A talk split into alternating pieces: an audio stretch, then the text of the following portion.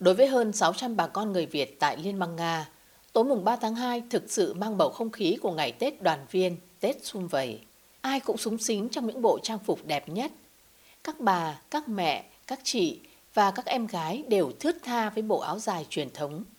Khuôn viên Tổ hợp Thương mại Hà Nội Moscow Incentra đầy ắp không khí xuân với hoa đào, hoa mai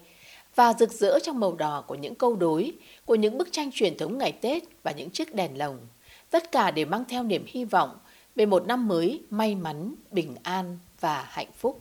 Phát biểu tại buổi lễ, Đại sứ đặc mệnh toàn quyền Việt Nam tại Liên bang Nga Đặng Minh Khôi khẳng định, năm 2023 dù gặp nhiều khó khăn nhưng là một năm hết sức sôi động với nhiều hoạt động của cộng đồng người Việt tại Liên bang Nga. Cộng đồng người Việt tại Liên bang Nga không chỉ có trái tim luôn hướng về quê hương đất nước, mà còn có đóng góp đáng kể và việc tăng cường sự hiểu biết của người dân Nga về đất nước, con người và văn hóa Việt Nam, giúp hai nước hiểu nhau hơn.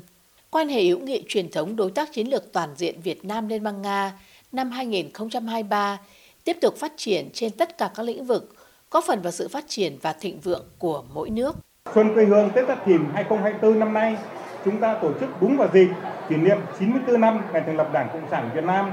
Tôi hy vọng chương trình sẽ kết nối bà con chúng ta với nhau, cùng nhau chia sẻ bầu không khí đầm ấm ngày Tết và niềm hạnh phúc sum vầy đoàn viên.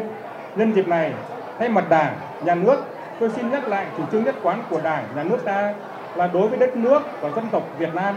bà con ta dù ở bất cứ nơi đâu luôn luôn là một phần không thể tách rời và là nguồn lực to lớn cộng đồng dân tộc Việt Nam, là nhân tố quan trọng góp phần tăng cường quan hệ hợp tác hữu nghị giữa nước ta với các nước. Trong khuôn khổ chương trình Xuân quê hương Tết Giáp Thìn 2024, bà con được trải nghiệm gói bánh trưng, bánh tét, xem viết thư pháp, in tranh đồng hồ, xin chữ ngày xuân, xem những tiết mục biểu diễn nhạc cụ dân tộc. Em Nguyễn Hương Giang, sinh viên trường Đại học Quan hệ Quốc tế Moscow, mở ghi mò, bày tỏ. Đây là lần đầu tiên cháu lên một sự kiện tổ chức như này nên cháu cảm thấy giống như cháu ở Việt Nam ấy, gần gũi với quê hương. Cháu thấy ấm áp, cảm giác như cháu đang ở trong một gia đình lớn ạ. Các em nhỏ thì vô cùng thích thú khi được tham gia nặn tỏ he. Em Dương Phương Chi, 10 tuổi, hào hứng cho biết. Con thấy năm nay nó đông người hơn, với cả nó nhộn nhịp hơn ạ. Con rất thích nặn tỏ he ạ, bởi vì con nặn được cái hình con lợn với cả ờ, hình hoa hồng ạ. Thay mặt hơn 600 người Việt tham dự chương trình,